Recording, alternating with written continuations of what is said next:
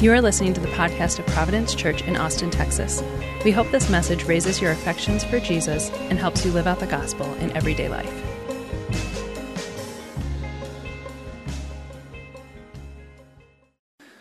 Well, we're, uh, we're two weeks in to 2013, which means about 23% of you are still going strong on your New Year's resolutions.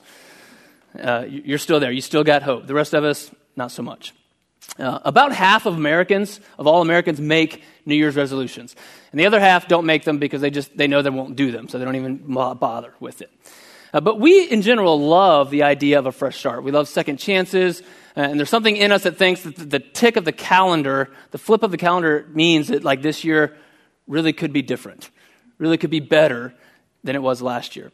And I think God's into that. I think God is extremely interested in bringing about change in our lives. And so we're using our preaching time this month to talk about some of the areas of our life that we commonly make resolutions about. Some of the areas that you right now want to see change come about in your life. And I think it's important for us to talk about that as a community, not to just let it be some kind of thing that Americans do. Because deep down, those desires are real. And one of the great challenges that we face in, in personal growth and spiritual growth for sure is our tendency to compartmentalize our lives right? So we make life with God about church and overtly you know, spiritual activities. And then the rest of our life is like our business. So our work, our money, our bodies, our habits, our time, you know, that's, that's stuff I got to just figure out, sort out, and get better at. As if God doesn't care about those things. And some of you may actually think that, but the truth is, is that God cares about those things more than you do. And God's able to bring about change in those things way better than you are able to. We've looked at a text the last couple of weeks at Matthew 6. Um, and in that text, people are fretting about their money, they're fretting about their financial security, they're fretting about their health, they're fretting about what they're going to eat and where. And Jesus says, Why are you chasing after all of these things?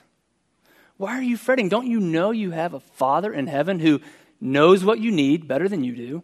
And who is actually able to provide for you better than you could on your own? Seek Him first. All that stuff, He'll take care of that.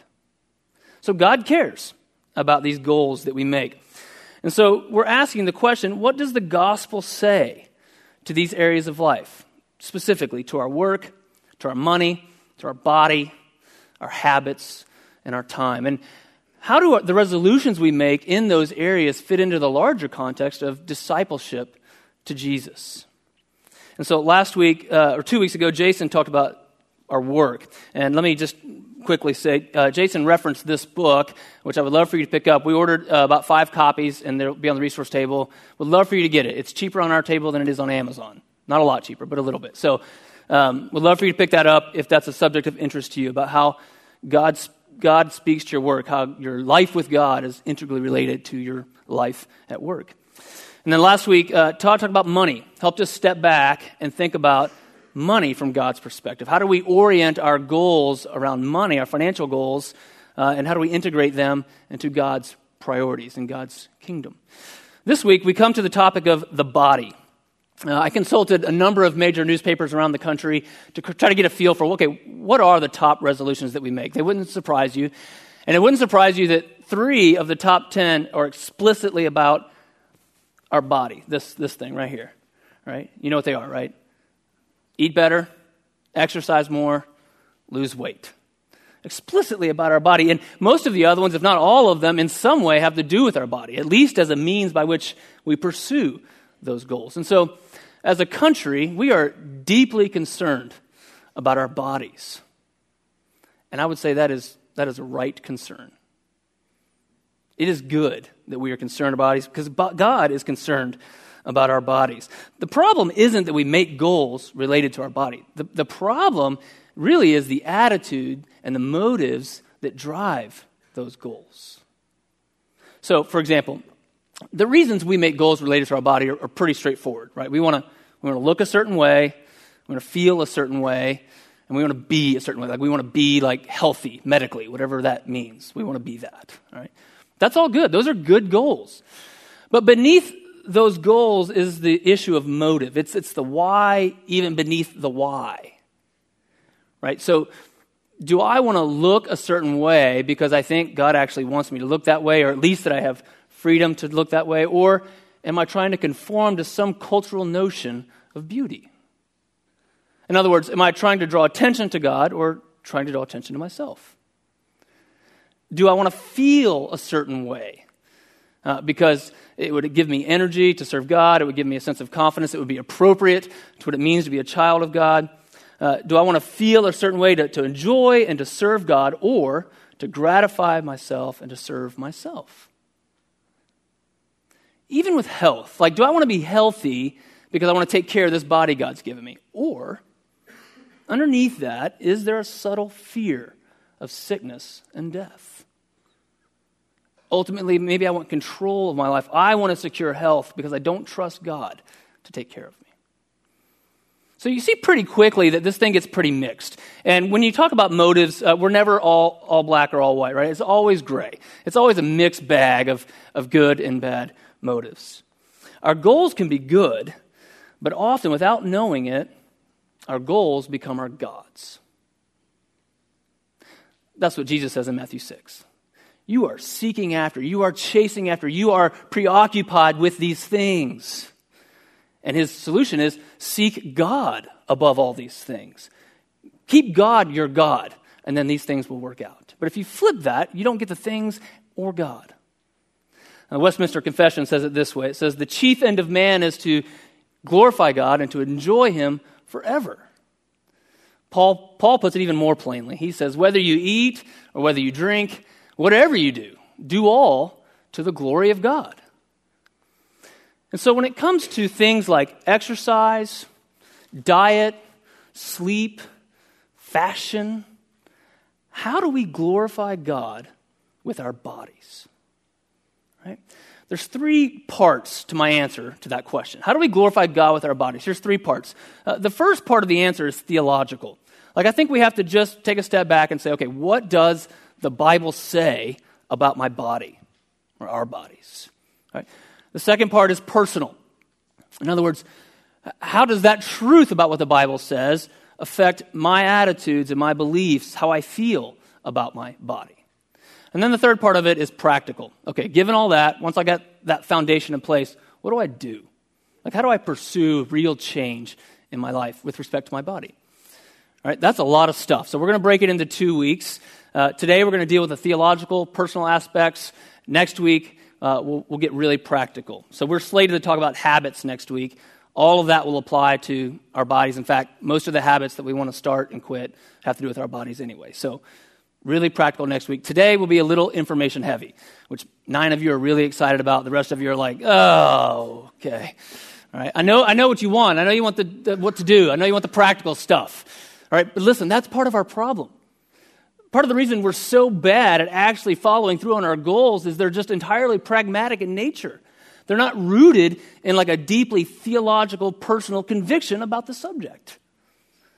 And Paul says in Romans 12, present your bodies as, as a living sacrifice to God. He says, you do that first by renewing your mind. All right, so we've got to start there. We've got to start with a theological foundation. Plenty of practical stuff next week, all right? Plus, that's how I get you to come back. Leave the stuff for next week. All right, let's start with this question. What does the body or the Bible say about our bodies? Here's how I'm going to answer that. There'll be a lot of ways to answer it. Uh, I just want to survey the biblical storyline, the story of the gospel creation, fall, redemption, consummation.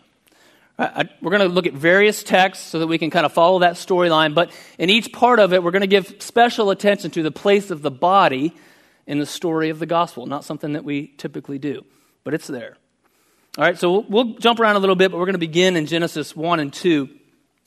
Uh, and I'll paraphrase some, but you can turn there if you want, although I won't tell you where to look, so it'll be really confusing. In Genesis 1 and 2, we see that the body was good. It was made by God, right? There, there is a personal artistry and tender care in the way that God fashions. He personally fashions their bodies himself. He breathes his breath into them. That's how they get life. And so the creation account of bodies is really intimate and it affirms that they are good. They're made in the image of God. Uh, God, perfect design for our body. Uh, he gave us bodies so that we might uniquely, like in a way that even angels can't, express worship to God in our obedience and in our service. The most remarkable comment, I think, in the creation account about the bodies is at the end of Genesis 2. And it says that they were naked and unashamed. Adam and Eve were blissfully unaware, unself conscious of their bodies. Like there was just perfect unity between their mind and their soul and their body, such that all of it just worked together, sort of without even thinking, really, in service and in worship to God. You, that, is so, that is so hard to imagine, right? Because that's not our world. Uh, in December, for reasons I can't explain, I wanted to try to run a mile as fast as I could. And um, I used to run, you know, in high school. I ran the mile. I think I ran like five and a half minute mile one time, which I thought, yeah, I could probably, maybe 540, I could probably do it. And, uh, and so my mind believed it, all right? My spirit was all there. And I even had JP out there with a, with a stopwatch. And I just took off. And I made, that first lap was awesome. And as soon as I finished the first lap, I was like, okay, run walk strategy. Let's do that. You know? It's seven and a half minutes. That's two minutes worse than what I thought I could do. What I did, like, I think in the ninth grade, right? All right, so clearly there's not a perfect unity working in my body. I was very aware of the brokenness and the pain that I felt in my body. There was no bliss about it. All right? That our world is a fallen world, it's a broken world. That's our reality. And our reality begins in Genesis 3. Uh, they are tempted to disobey God's word, and they fall into that temptation. They give in and they do it. And when they do, sin enters the world. And sin corrupts everything in creation. Now, when we talk about the fall, normally we talk about the, sort of um, spiritual, relational implications of sin. But if you read the text, uh, you see how much attention is given to the body. So the mechanism of the temptation is food. He's just trying to get her to eat something. And with her eyes, she looks at the food. With her ears, she listens to the serpent's temptation. With her hands, she takes of it. And with her mouth, she eats of it. She gives it to her husband, who is physically there. And with his hand and mouth, he takes and eats also. And immediately they feel the consequences of their sin in their bodies. Their eyes are opened and they see their nakedness. They become self conscious. They are ashamed. They run and hide. They cover themselves with leaves. Do you see how radically sin affects our bodies? And how, from the very beginning, it distorts how we view ourselves and how we think and feel about the human body? When God judges their sin, again, the body is, is central to the action. So the serpent is reduced to his belly, slithering around on his belly. Eve will experience pain in childbearing. Adam will toil and sweat to get food now. It's overtly bodily. Uh, even in the measure of God's grace toward them, it's demonstrated in their body. He makes clothes for them. All right? I, I just want you to see how central the body is to all this. So, whenever you have angst about like what to wear or how you look in your clothes or how you wish you had other kinds of clothes or could afford different sorts of things, it's just a reminder that your body is corrupted by sin. You, we weren't made for clothes. In creation, uh, we see that the body is good, and in the fall, we see that it's corrupted by sin. The, the defining characteristic of the fall, I want you to see this, is shame. And shame is a powerful motivator. Because we're born into the, into a fallen world, we all carry with us some shame about our bodies. And so, when shame is the driving force behind your goals for exercise or diet, uh, really what you're trying to do is, is you want to look a certain way or feel a certain way, in part at least, to cover up the shame you feel about your body. It's not about God, it's about you. Your hope is that by achieving that goal, then the goal will save you somehow, will take away the shame that you feel. In creation, we get what we need from God. In the fall, our bodies actually become a means by which we try to gain, achieve acceptance, approval, success, power, and so on. Our goals become our gods. Have you ever noticed in yourself or in others, it's easier to notice things in others, um, when people start a new diet, just as or a new exercise program, just as like as innocent as it could be, you ever, you ever notice how quickly they become very obsessed with it? How like all of the thoughts are counting calories and thinking of sizes and designating everything, and they become more comparison oriented than they were before. Have you ever noticed that? Listen, being obsessed about health is actually not very healthy. It causes all kinds of other issues, like anxiety for one, all right? Judgmentalism for another. So we should pursue health, but when you, it becomes your God, it distorts everything. That's what happens when shame is the motivator.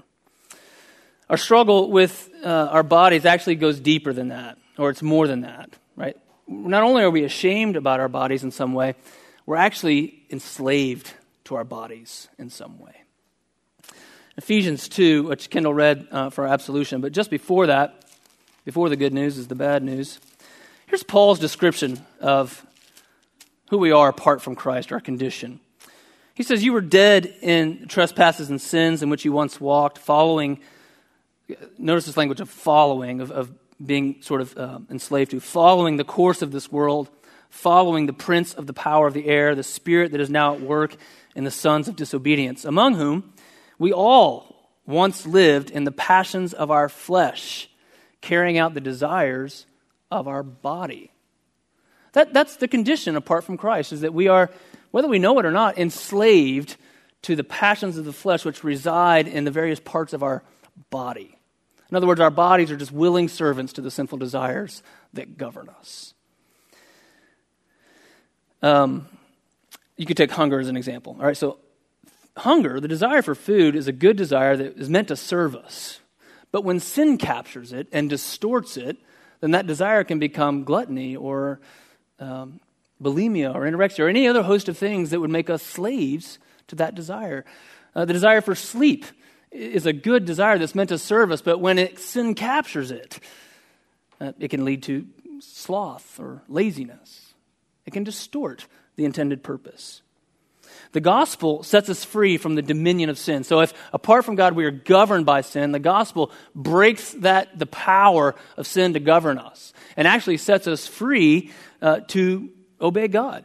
God gives us new desires for righteousness, and He gives us His Spirit by whose power our bodies are enabled to actually act according to our new desires, right? So I'm jumping ahead a little bit, but that's redemption. But you have to see that to see the nature of what it means to be in the fallen condition. Here's what Paul says in Romans 6. This is how he would sum it up. Do you not know that if you present yourselves to anyone as obedient slaves, you're slaves of the one whom you obey, either of sin, which leads to death, or of obedience, which leads to righteousness. But thanks be to God that you who were once slaves of sin have become obedient from the heart to the standard of teaching to which you were committed. And having, listen to this, having been set free from sin, you've become slaves of righteousness. Look, we're all slaves. Apart from God, our bodies are enslaved to the desires of sin. And with God, we become slaves of Christ. Right? It's a battle, though, right? So even though there's this marked change, the power of sin is broken in our lives, the presence of sin is still there. It still lingers around, it still wages war against us. This is, this is what Paul says just in the next chapter, Romans 7. He says, Look, I know that nothing good dwells in me, that is, in my flesh. For I have the desire or I have new desires now. I have the desire to do what is right, but not the ability to carry it out. For I do not do the good that I want, but the evil I do not want, that's what I keep doing. Now, if I do not do what I want, it is no longer I who do it, but sin that dwells in me. So I find it to be a law that when I want to do what's right, evil lies close at hand. Right, so the power of sin is broken, but the presence of sin is still there, still lurking. For I delight in the law of God in my inner being, but I see in, the, in my members another law waging war against the law of my mind and making me captive to the law of sin that dwells in my members. Wretched man that I am, who will deliver me from this body of death? Okay? So, apart from God, we are enslaved to sin. In Christ, in our redemption, uh, the power of sin is broken, but there is still a battle that, that wages. It, you can think of it as sort of a, a leftover residue of sin still present in our bodies, working against these new desires that we have. Uh, much of our frustration in spiritual life has to do with the fact that what we want to do, our body is not readily willing to do. So when I come home from work, I want to come home with a smile on my face. I want to hug my wife. I want to play with my kids. I want to do whatever needs to get done around the house. But actually, I'm, I'm stressed about things at work, and I wear my stress on my face. And so instead of a smile, I kind of have this, you know, like last night at dinner or two nights ago at dinner, I was thinking about something, distracted, and but I, I was focused like toward Holden's food, and Holden just goes, "Dad, why are you staring at my food?" You know, I'm wearing that distraction, that stress on my face. And instead of cleaning the kitchen, what my body's telling me to do is like to go lay on the couch. My body's saying, dude, you're tired, you worked hard, you should go lay down for a while. She'll take care of it. So I have these desires, but my body's not ready to act it out. There's a war there. Last week I was eating lunch with Micah and Kendall at Zocalo. Now I love chips and salsa. It's like my favorite food. All right? And of all the chips and salsa in Austin, Zocalo is right up near the top for me. I love, love Zocalo chips and salsa. And so I'm eating chips and salsa with Micah and Kendall, and I'm eating a lot of them. And I eat them really fast for some reason, like they're going away. But they'll keep bringing you new baskets if you ask them. But I, I'm getting through them. And at some point, it occurs to me, like, hey, I should stop. Like, the good part of me, my inner being, was saying, hey, don't keep eating these chips because you're going to feel really sick in a minute. You've got work to do this afternoon. And then there was some part of me that was saying, also, you're, you're preaching on this this Sunday. Like, you don't want to lose on this before you get up there, right? But my taste buds were saying, no, no, no, keep going. My taste buds were saying, dude, order another basket. I mean, Kendall and Micah need some too, you know? They had finished a long time ago. It was like, in, it was like near me now. Had all both the salsas near me. All right? We have desires, but the body's not always readily willing. Every day, there are so many ways in which our body fights against what we know to be good, what we want to do to obey God. So, one problem is that we're motivated by shame. Another problem is that even when we have the right desires, our bodies work against us. But there's good news. Uh, it's the next part of the story, which I've already alluded to, which is even though our bodies are corrupted by sin, our redemption in Christ very much includes our bodies. Uh, God cares about it, and that's part of what He is redeeming. In the New Testament, the goodness of our body is affirmed uh, most pronounced by the incarnation of God in the flesh. John, speaking of Jesus, says that Jesus, the Word of God, became flesh, dwelt among us, and we beheld his glory. Colossians, Paul says that the fullness of deity dwells bodily in Christ. And so Jesus took on a physical body. He ate and slept and touched and talked and walked and worked and cried. He was, he was physical in his life. His, his naked body was hung on a cross. Nails were driven through his hands and through his feet. He was pierced in his side with a spear. And his dead body was put in a tomb. And three days later, he rose bodily from the dead and he appeared to lots of people. He talked with them, he ate meals with them, they touched him. Uh, Jesus' life and his death and his resurrection is insanely physical. It's spiritual too, but it's physical, which is really important. Jesus was not only our example, he was our Savior. So, what he did in his life is an example for us of how we glorify God in our bodies. Like, like we use our bodies to dominate and to gain power over people, to manipulate them. Jesus was meek. People kind of had his way, their way with him. He actually triumphed through weakness. We use our bodies to draw attention to ourselves, but Isaiah says this about Jesus. He said he, as he foretold him, he said he had no beauty that we should look at him, He was despised, and we esteemed him not. You see often at the heights of attention and acclaim that Jesus gets, he, he pieces out, like he withdraws. And Peter goes to find him, like, Jesus, come on, this thing is getting rolling. Come on. And he's like, hey, I got other, I got other priorities. Fame, I'm not here for fame. I'm here for attention. We treat our bodies as though their primary purpose is sensuality. We treat them as a pleasure source. And Jesus enjoyed good food and good wine. He enjoyed pleasure, but he was not enslaved to it by any means. He denied himself often. We act as if we're autonomous, like it's my body, I can do what I want. But Jesus, the Lord of the universe, submits himself to the Father, makes himself a servant to men, to the point that he actually gives up his body in death on a cross. We tend to avoid people that aren't appealing to us. Jesus does just the opposite. He looks for them. He touches the leper. He dines with the outcasts. He heals the sick. We act as if the body is temporary, but Jesus not only rose bodily from dead, but made it a point of his teaching that he will raise us up bodily as well.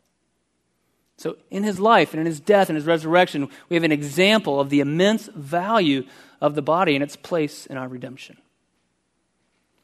More than that, he's not just an example, he's a savior. So, Jesus, uh, let, me, let me say it this way we tend to try to save ourselves or change ourselves from the outside in, and Jesus shows us that real change, real salvation, is inside out. And so we tend to work, and when we talk about like self-help projects, we tend to think about external factors that we manipulate to exert pressure on our life in some way so that it might bring about change. And that has some value.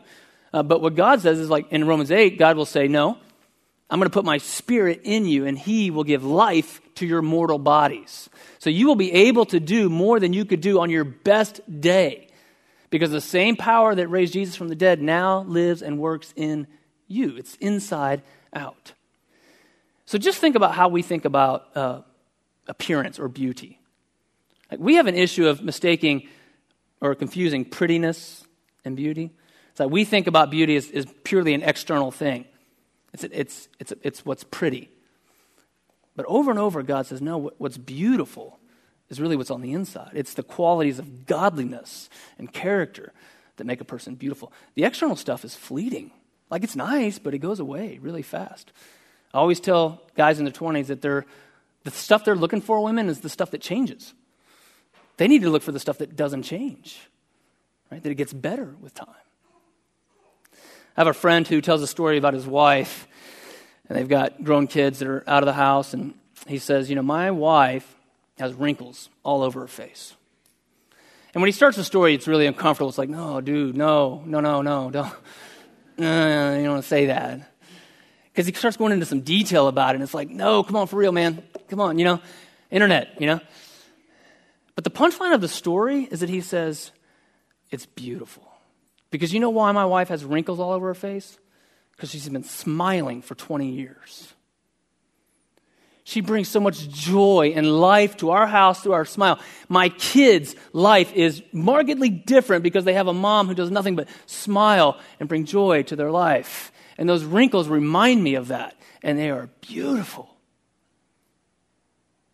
Far more beautiful than the prettiness of smooth skin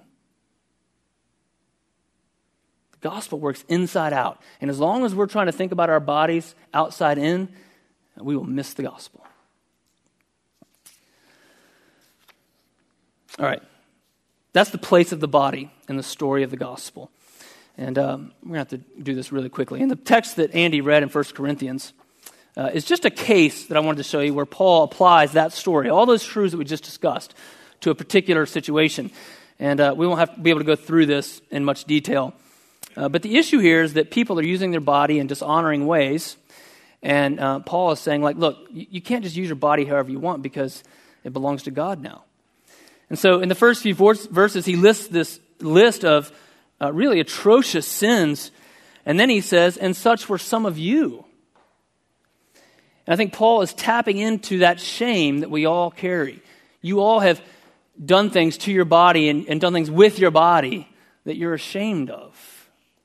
And Paul's not just doing that to condemn them, he's doing that because if you don't deal with the shame, you won't experience lasting change.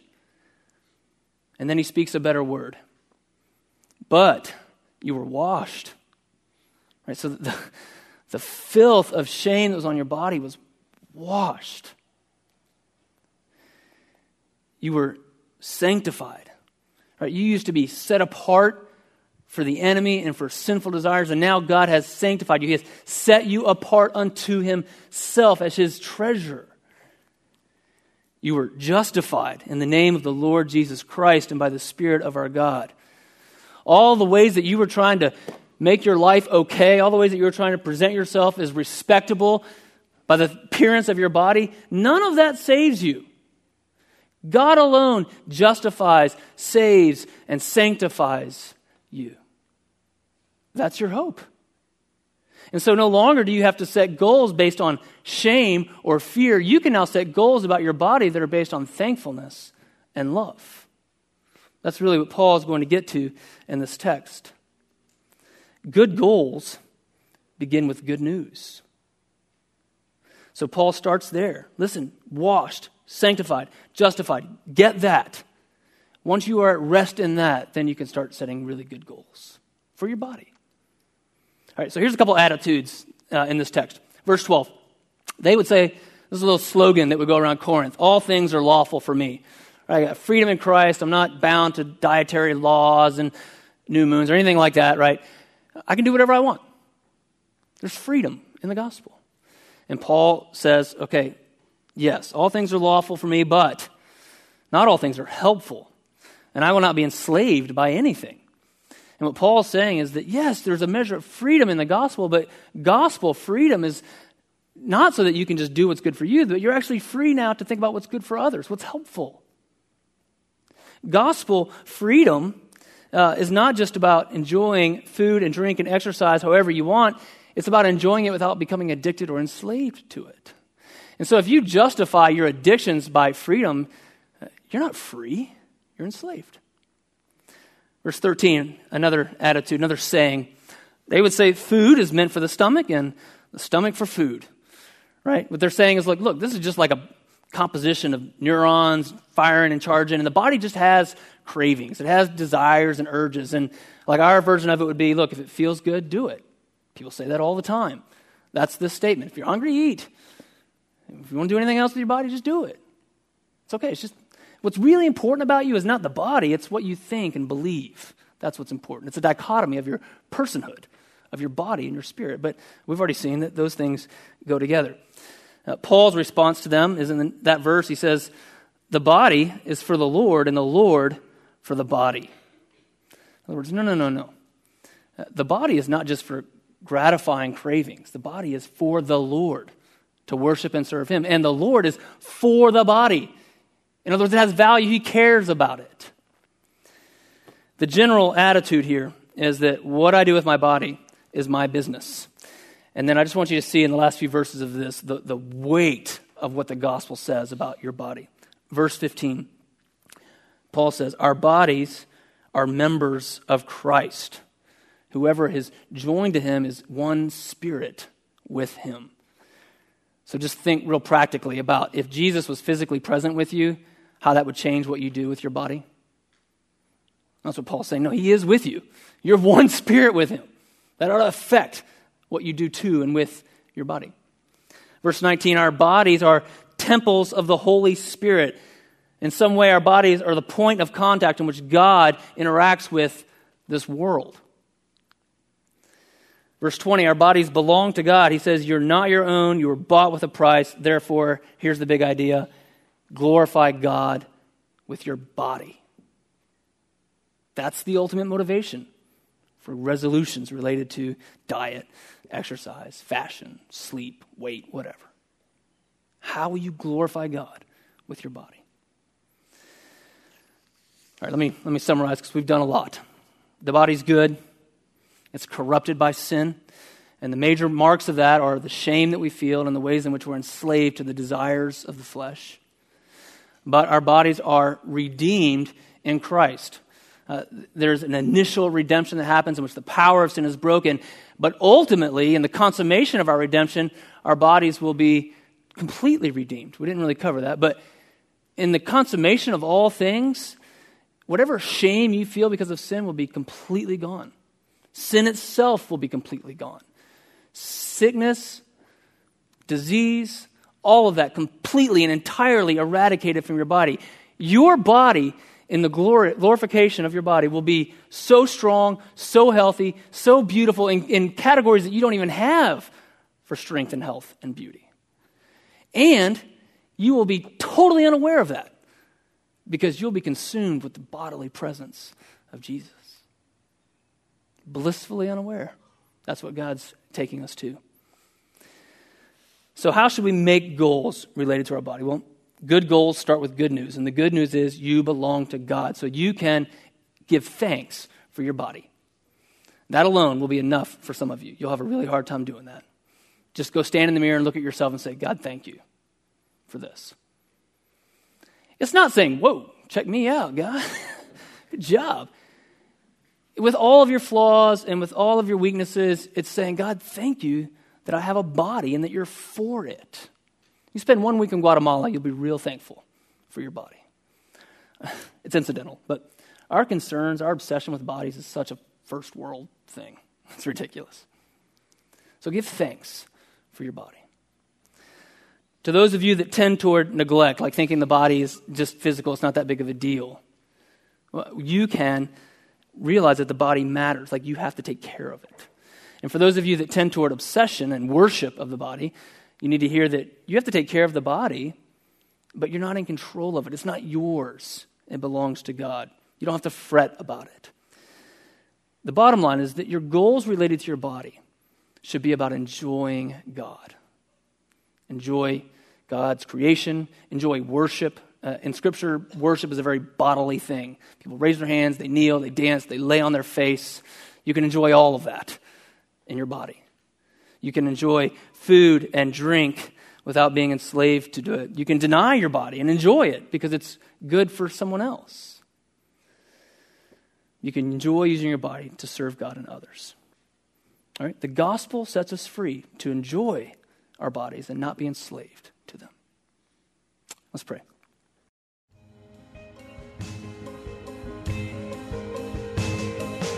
Thanks for listening to the podcast of Providence Church. For more resources and info, visit us online at www.providenceaustin.com.